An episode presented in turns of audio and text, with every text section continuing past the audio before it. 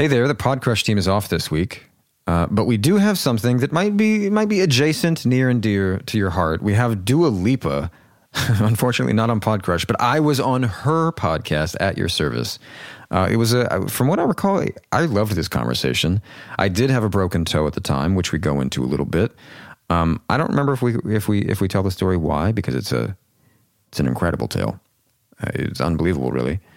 If you love Podcrushed, if you love Dua Lipa, you're gonna freak the f out with this episode. Enjoy. Just to let you know, this episode does contain some strong language. If that's not for you right now, there are plenty of other episodes of At Your Service that you can listen to on BBC Sounds or wherever you get your podcasts.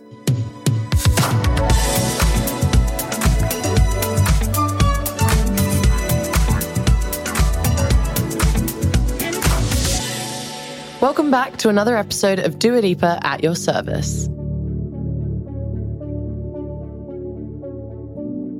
When people talk about Penn Badgley, it's probably in the context of his two most iconic roles Dan Humphrey on the classic teen soap series Gossip Girl. Whatever it is you're planning to do, is it worth it or are you going to walk out the door with me right now? Or the murderous Joe Goldberg on the hit Netflix show You. You dig into my past. You dissect my life. You paint me out to be this monster, this someone someone who could hurt people, who could do terrible things. But who is the monster here? Really? Who? How do you go about defining yourself when people think they know who you are? For Penn, there's his faith, fatherhood, and his firm belief that although the entertainment business is where he clocks in for work, there's more beyond the screen to consider when it comes to picking roles and promoting projects. I loved this conversation with Penn, touching on everything from his lightning struck twice Hollywood career to the way he's able to keep himself grounded and growing outside the confines of his work. I especially loved bonding over the power we've both found in saying no, a lesson more of us could use in our everyday lives. Is one of the most interesting and reflective people I've gotten the chance to speak with on this podcast series, and I know you'll enjoy this conversation as much as I did. Let's get right into it with this week's very special guest, Penn Badgley.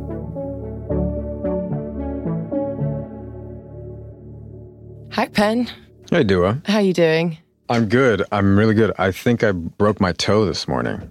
Broke your toe? yeah, yeah. What happened? Well, I stubbed my toe while I was uh, feeding my my youngest, and oh, so no. I I shattered it years ago. And there's nothing you can really quite do about toes. No, you just have yeah, to. that's what I learned.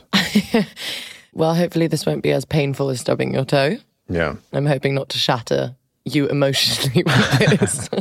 you just shatter expectations. Maybe that would be good. Penn, I'm a big fan of your work, Oh, and Oh, you. you've played two huge beloved TV characters, both of which you've talked about having quite a complex relationship with. And I'm really interested in how you yourself see yourself as an actor, and Oh. how do you sell yourself in an audition? Oh. so auditioning has always been very painful. To me, it feels like it's not representative of what we do. There's something about it that is so removed from the process Mm. of either the craft or even being on set. I just hate them. I don't think I audition well. I've th- believed that I was going to get, I think, three times I thought, I'm going to get that, and two times I got it. And and I'm at a point now where I get offers for things that don't interest me, and then things that I really want are like a you know something really huge, mm-hmm. where I know that it's less of an audition process than it is some huge name if it's not me is going to be getting it, you know? And that's connected to how do I see myself as an actor? I mean, that question, I, for the longest time, even now, I don't feel comfortable calling myself an artist, even though that's very much what I yeah, of course. grew up as and what I am. But Yeah. you know, the, as you're well aware, the the business of it can, man, it can just really not just complicate things. It can take away the very reasons you started. Mm. And I've been doing it for so long professionally. I mean, 25 years, something like that. I was 12 when I was professional. You know, when I was like working.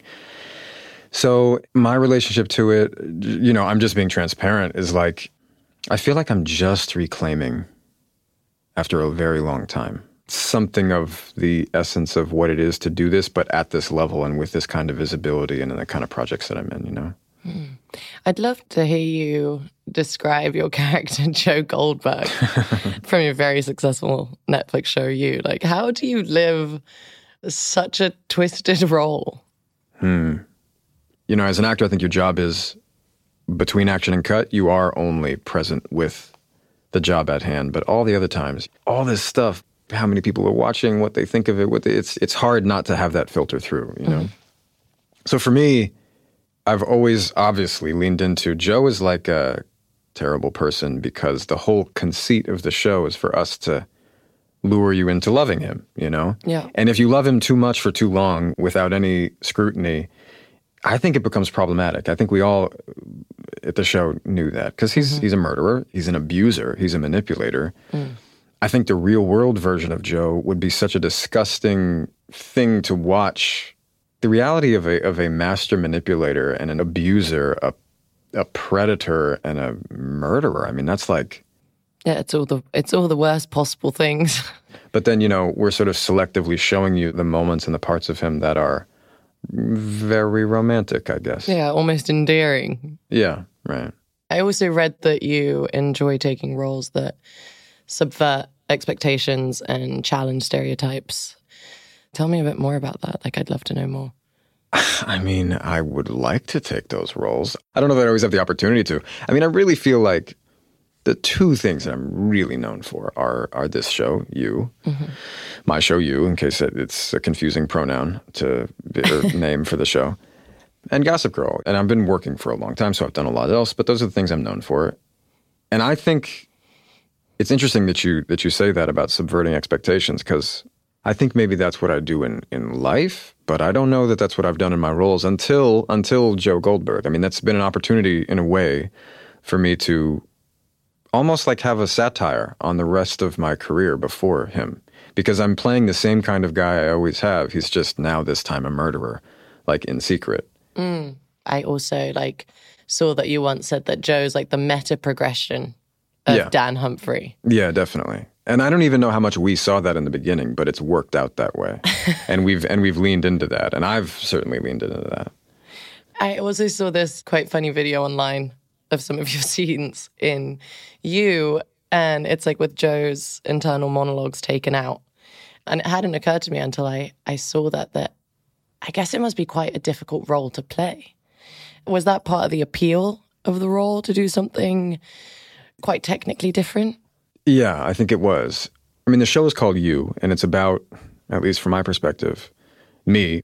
We've been in a different city every season, and I'm usually the only person left over. There, there's a, a, few crew members, maybe, but like, so, you know, it's very interesting and different to be truly that central to the whole apparatus, to the whole premise. And and it is quite technical. I mean, I spend most of my time on set. Like, I don't speak. All of my lines are in um, the vocal booth. You know, so mm. actually, this kind of environment is really familiar to me.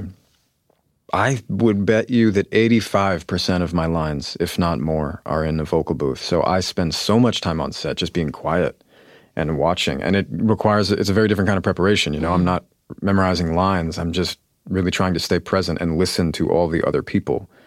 So I think for other actors coming on, it's a very different experience.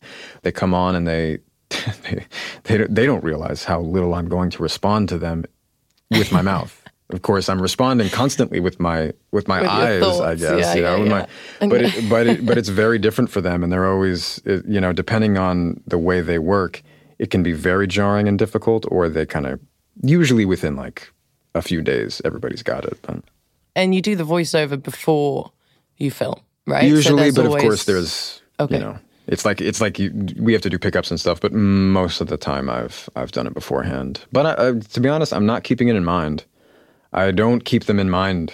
I don't okay. think of them together. I, it actually is like two separate jobs, and it keeps working like a really happy accident.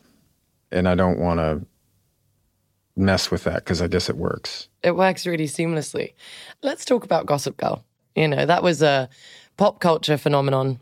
And it's also what made you famous and really in demand at a really young age, at a time when I guess most other people are, are still finding and defining themselves like when did you actually have the time to like find yourself I think it was in the years after Gossip Girl, actually. I was doing some of that.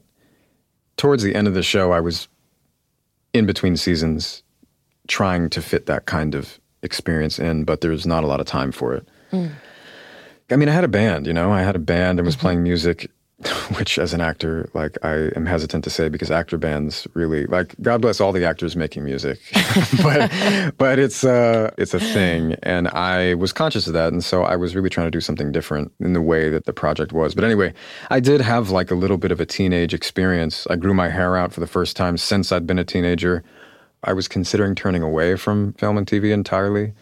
I did like a series of independent movies that I really loved, but just kind of didn't really do much. They were, they became frustrated in the editing process and all this stuff. So I wasn't ever just like doing nothing and taking time off, but I'd stepped away from television and I was I was really seeking and really questioning everything to make sure that I could do it if and when I would return. Hmm. You know, it's funny that the last time that period kind of came to a close with a broken toe, I shattered my toe what was it, probably eight years ago, and I have just done it again this morning. And I've been thinking about that.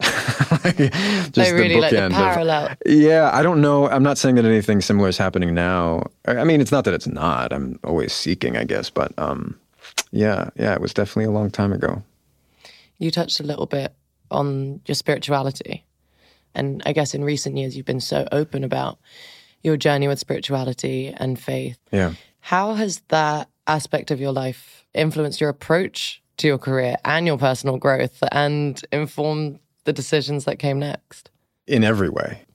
It really depends on your perspective, I guess, like the way we think about faith and spirituality. For instance, if you're an atheist or a very modern, like kind of agnostic, anti religious person, which by the way I was many years ago, the idea of faith, like I get why people kind of hate the, the notion.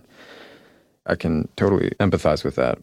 From that perspective, it's sort of like, oh, it's a, it's a choice. It's a part of my da da da. For me, it's not that. For me, I experienced in coming into the Baha'i faith like a total phoenix experience where I was really at my lowest low, and um, it now it's sort of like the, the metaphor I'm thinking of is like I went to the mountaintop, but then brought the mountaintop back to my life. So, for instance, if I hadn't made my faith a foundation of my existence and my perspective and informing everything that I do, I actually think I wouldn't have been able to continue acting because I had become so cynical about the business of it. Not the art of it, but the business of it.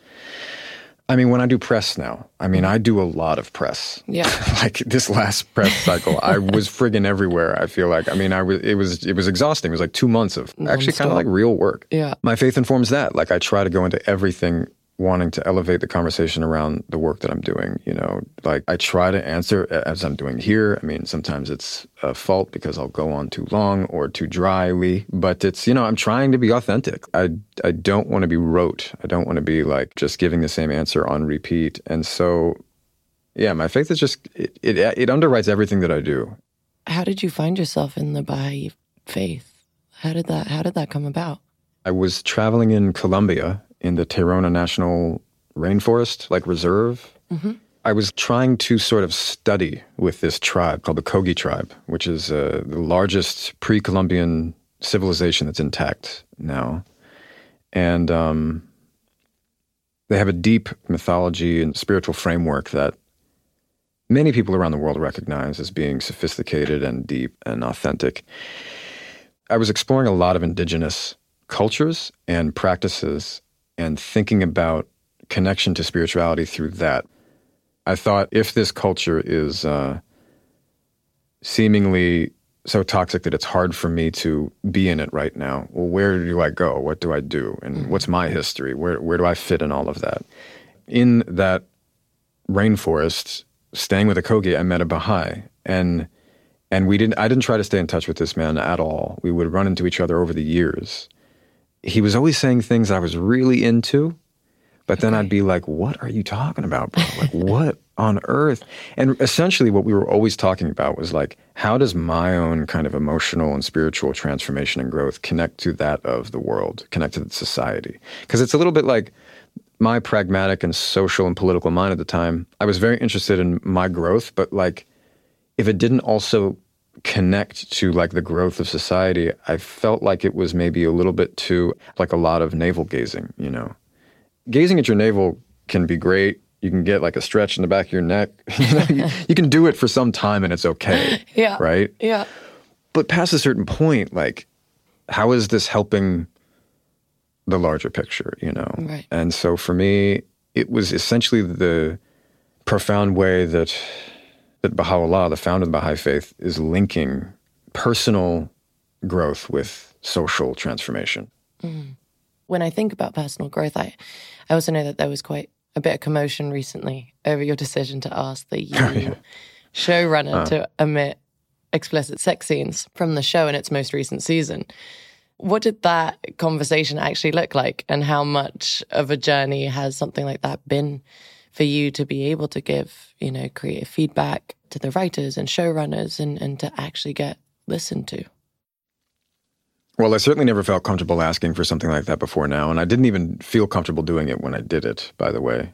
I still wouldn't feel comfortable, you know, just outright asking for it. I did, you know, to be clear, I never asked outright, I'm looking at a scene now, let's remove it. After being pitched the arc for season four, I thought, well, this is great because it sounds like for the first entire half of the season, Joe's basically not having sex with anybody anyway. So I'm going to go ahead and tell the showrunner, Sarah Gamble, just where I'm at and see what her response is. And my request was I know that to ask for 0% would be, in a way, like disingenuous and unfair to her because it's a part of the show. Right. You know, she was immediately very responsive and fair. I mean, for better or worse, in the entertainment industry, the conversation around consent and boundaries is at least very like uh, sensitive and magnified. So even though I don't think like the structures of our industry have changed yet, people at least are really thinking about it. And I thought this is just something that I'm gonna have to say to somebody sooner or later. Might as well start now Yeah. and see how it goes. So you know, again, my request was like, I'm not asking for none. I'm just asking for less. And the creative suggestion was, you know, let's just make sure it's necessary. Yeah. I'll do it if it's necessary. It's really interesting because it it made me think a lot about how when you're an actor and especially when you're starting out that you have to do what you're told in the beginning to be able to Yeah. progress and I guess in in music when I think about it to be seen in a certain way in my experience at the beginning you kind of have to say no to certain things Sure, yeah. because I feel like with each thing that I decide to do, it defines me. So for me, I guess as time went on, then I kind of started saying yes to things later down the line. Like at the beginning of my career, like I wouldn't do, for example, a certain campaign because I'd be like, oh, I don't want to be seen as a model. And so I would, you know, I'd say I'd, a no to a lot of things to try and be seen as a musician. And I guess now that people know me a little different, then I'm more open uh, to so much more. And it's it's really interesting to see. Kind of inverse. Yeah, it is really like the, Yeah. the inverse, but it must be such a freeing and, and good feeling to be able to set those boundaries, you know, for you to, to, to have a say in your, you know, and have some creative control as well, a little bit. And Yeah. Yeah. Yeah. It really comes down to something very simple that I think a lot of people in this conversation around it have missed. I do have feelings and thoughts about like the creative worth of explicit sex scenes, but that's not even what this is about. This is like the you cannot simulate a physical touch. Mm. You simulate murder. You simulate all of these things. There was some, I think, criticism of me, which I understand, which is like, well, you know, don't want to represent sex, but you want to represent violence. It's like, no, no, that's No. not- actually not not at all what I've said. Right. That's not what this is about. Like when I'm killing somebody on camera, they're alive. When I'm kissing somebody on camera, we are kissing. There's no way around that. Mm-hmm. There are very few people who know what it's like to have to do that professionally. There's there's very very few people, and it's a very significant decision to have that included in your work, and you really don't think about that much as a young actor. yeah, I mean, no is very powerful. Once you, once you learn to put that boundary up, and you say no to everything. That's great.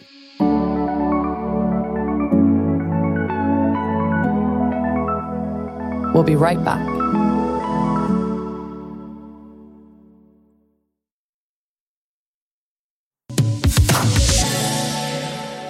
I love asking fellow creative people this, especially as I'm now like constantly thinking about myself with endeavors like this podcast. And of course, you have your own podcast, uh, the brilliant podcast. Thank you. what keeps you ticking, you know, creatively and otherwise? So I will say again, my my spiritual practice, like it underwrites everything. It has to have. I remember when you came out with this podcast, I was really impressed and appreciative that you were, you know, trying to center the spirit of service in this because that's I think what keeps me ticking is the spirit of service. That is the that is like the spirit of humanity. I think that is the mm-hmm. spirit of the age. We are at an unprecedented point on planet Earth. We are a, global population, interconnected and interdependent in a way that we never have been. We're in a, a huge crossroads for our global population and the planet and, and all life on Earth. It's a really important time. To me, what I do artistically has to be connected to that in some some way, somehow. And maybe that way that it's connected for me is is really like implicit. You wouldn't immediately think that the show you and playing Joe Goldberg would be directly connected to any of that, right? But the way that we've been able to take the conversation about toxic misconceptions of love in media, all the bad love stories we've been sold over the years and therefore kind of harming our own relationships. And then also, you know, like male dominance, toxic masculinity, male violence, all these things. These things matter, you know? And so that is where I derive all of my excitement about the project that I'm currently on, you know, and the things that I'm developing as a producer and a writer and a director. The spirit of service keeps me going in all of these things. It's like it has to be about that in some meaningful way. Some people have the experience as a professional artist where they've always been able to choose a film for the director and work in things that they want. That that happens sometimes, mm-hmm. you know. I think far more often you have something like I've had, which is you work to work. You like you you you know you can't always make choices that you want to make, and it would be dishonest if I actually said that you know, my love for the craft and the, my love for every project I've done has is what has kept me going. Because it because it actually hasn't, and and that's why I've questioned questioned it a mm-hmm. lot along the way, and I think that it's fine to be transparent about that. You know, I, I, like what I don't love to do. I mean, you see it a lot with actors where like they're on a press tour and being asked about like, so what so what drew you to this project? You know, and it's like. Well, like, what, what, do you, what do you, what do you mean? What drew me to this project? I needed to work because my monthly expenses are so high at this point. I mean, like, what drew me to um, yeah. the fantastic world of Pets Three uh, to play the animated dolphin? Um, let me tell you. Let me think. Uh, Entertainment Tonight reporter who, you know, I don't know at all. I try to be honest about what drew me to something, but not dishonest about like kind of where it sits in my perspective. Mm-hmm. Also, by the way, in all that, who fucking cares? Probably. who, who actually cares about that part of it? I hope my cynicism feels like it's appropriately marked by a real love for all of this and a love for people. But I but I do think a lot of this is so kind of absurd. Yeah. It, it seems like you've got quite a good separation between like fame and real life and yeah it sounds like you've done a lot of good work to have that separation. And it really, I, I guess, it's what makes you so grounded in in the industry and in your craft and in all the other, you know, creative endeavors and stuff that you that you want to do. But you have just embarked on your most exciting role ever, and that is you're a dad. Yeah, yeah. and and I'd I'd love to know the ways you know fatherhood has impacted you, and and you know what are some of the ways that it's helped you see the world. Brilliant segue, by the way. It is the, it is the it is my most significant role. I have a stepson and a biological son, and the reason I say that is because my stepson is much older. I've been around since he was five. He's now fourteen. He's going to be going into high school this coming fall. So I've known a certain kind of parental role, mm-hmm. but it's very much not fatherhood, really. His dad is very much in the picture. We've all worked to maintain that and I really love that and appreciate that for what it is. So it's its own thing entirely in a way. my biological son, who's two and a half, I mean, that honestly, like seeing somebody from the first moment is very interesting. Do you know the, the there's the Khalil Gibran quote, something along the lines of "Your children are not your own." This is an old quote from the book The Prophet. It didn't occur to me until months after I had had my son that I thought, "Oh yeah, I don't at all feel like I own him or he's mine." What it's really been like is just witnessing somebody be from the first moment of their life. And that's crazy because then these spiritual questions of like what are we doing on planet earth? Mm-hmm. is is there a purpose to life? How did we get here? What are we doing here? What is human nature truly all of these questions you cannot help but be thinking about them you're like wow this is how we all get here yeah. i mean literally the moment he was placed on my wife's chest that's a crazy moment mm. that is a crazy crazy moment by the way, what a lot of people don't ever realize or tell you about, babies are like blue and gray when they come out because they've not been exposed to oxygen. Yeah, and, and they've been compressed. Come out like yeah. really long. Yeah. Yeah, I mean they can. they can come out really, really like strangely shapen. I mean they look very alien in a way, mm. and they look like they came from somewhere else. And by the way, they did. you know, they yeah. like they they did. Nine months before that, they didn't exist. Then they did, but you couldn't see them. Suddenly they're here, and it's like there's this little being. Who's this little being? I didn't make that. Did, did I do any of that? Yeah. No way. and it's so clear too from their eyes, the first moment that there's so much going on. You know, and my belief in the soul gives me an understanding where I'm not just here to like put knowledge in his brain and make him who he is. He already is who he is. I'm just here to help kind of guide prune prune the edges so that like not too much sort of dead things happen along the way or just that even feels maybe more hands-on. I don't know. It, I mean, parents do a lot and I think you really have to discipline and raise kids in a way that's coherent and sound, but they're not yours. It's mm. so obvious. Yeah, yeah. You kind of have to let let the kids have their own experiences, and you yeah. just have to be there to guide them along the way. In preparation, actually, for this conversation, I read a lot of your post fatherhood interviews, mm. where you've just spoken about how your attention is now tilting towards much bigger things than the entertainment industry. And I was just wondering if you could tell me a little bit more about that. I mean, it already had been. Some people seem to talk about parenthood and I think you hear it a lot more from men, but probably all people. They talk about parenthood in a way where they're, suddenly they're like, well, now that I have a daughter, like, I just see women so differently. Or now that I have a child, like, mm. I see people differently. Mm-hmm. I actually don't feel that way, to be honest. I already had that transformation personally. So I'm not thinking like, I need to build a better world for my son. That's still, I think, a form of self centeredness. I want to do that, but it's not just for him. So, what role do I actually have? What kind of social responsibility does one in my position actually have? I'm sure you think about this. Mm. well, you know, your podcast, the newsletter, they all represent some kind of response. Like mm-hmm. taking responsibility for some kind of social impact that we're aware that we have, not wanting to overestimate it, but not wanting to underestimate it and just kind of be right in the pocket. I, you know, I think about community now a lot. My job requires me to move constantly. Mm-hmm. You know what that's like. Oh, yeah. We're of the age and of the profession where when we think of community, we think of people who are all around the world. You know, we think of like a virtual community. And I'm not saying like remote Zoom kind of stuff. I'm talking like, you know, you meet people all around the world. People in our position can live in New York, in Paris, in in LA, or Miami, in Berlin, in you know, you can kind of like you really can travel in, in, London. You feel like you're you feel like you're in similar places w- with right. similar people, even for all the diversity that is there. Totally. And when you talk about community, often I think the kind of community that is thought about less is like who literally lives right next to you. Like who is that? And mm. their family and the people around you. And you know, for instance, part of the framework of what I might call a Baha'i perspective is that community is essential. Like that community will never not be essential.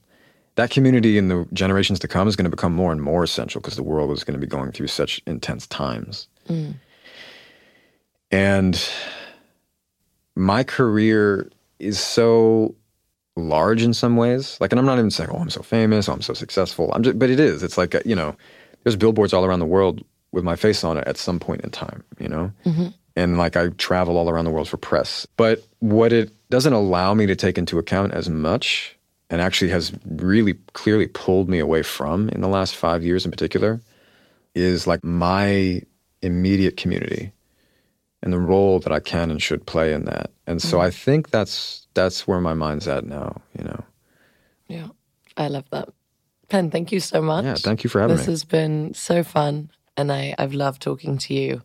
I like to end my podcasts with a list for my guests to someone on the start of their own journey in spirituality. What are five books, theories, or resources that you think they could start with? The first one I would say that is like a portal to thinking of spirituality in a really pragmatic and social way is a book by Gabor Mate called The Myth of Normal.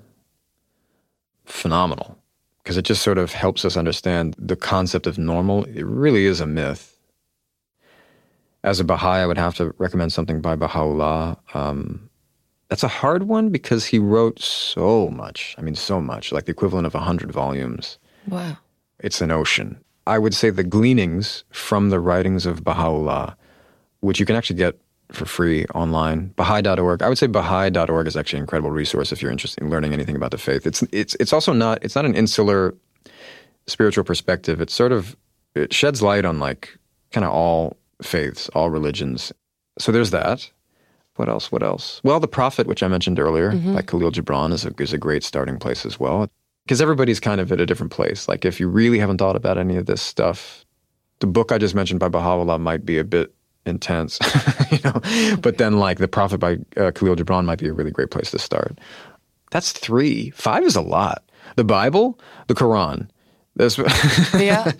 I'm not not kidding. Sometimes I think it's um, also important to try and read. You know, if you are interested in faith, to to read lots of different religious books and kind of yeah. understand spirituality as a totally as a totally thing. So, yeah, you know, for Western people too, they really should read some of the Quran but you should also read the Bible for yourself. A lot of modern people haven't. Like, read some of it. Yeah. Like, it's helpful because it shapes the world we live in.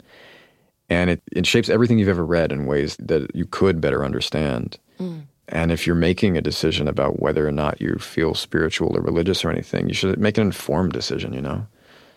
That's what I think. Yeah. No, I, I agree with you. Ooh, and you know what? There should be something about like science in there too. Um, oh, oof.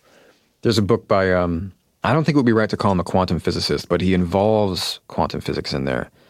It's called The Case Against Reality by Donald Hoffman.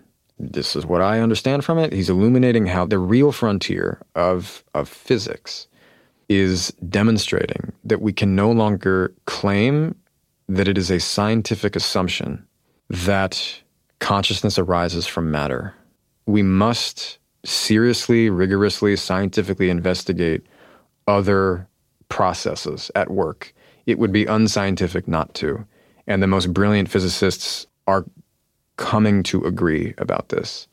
And there are plenty of brilliant physicists who will be philosophical about it and say that's preposterous. But that's we have to admit that's philosophical and not scientific. Mm-hmm. So the case against reality by Donald Hoffman. It's a great place. Very cool. Thank you so much, Penn. I really, yeah. really appreciate it. Thank you. Thank no, you. this has been amazing. Hopefully, your toe is feeling okay, and oh, we we yeah. were able to take your mind off it a little bit. You did take my mind off it. Yeah. Okay, good. And I hope you have a great rest of your day. You too. Thank you. Bye. See you. Bye. Thanks again to Penn for his amazing insights about, well, everything. He really took our conversation in some fascinating directions, and I'm, I'm so grateful he did. Penn gave us an additional list for service95.com on his favourite five places in Brooklyn.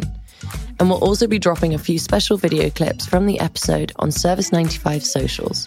So visit us there to see more of Penn and I in the next couple of days. This week on our Service 95 newsletter, you'll find an incredible Women's World Cup starter pack. It includes a guide to the key players you need to know, as well as accounts to follow, books to read, and even some podcasts to listen to. If you aren't already subscribed, you can do so for free on our website at service95.com. See you all next week. Bye.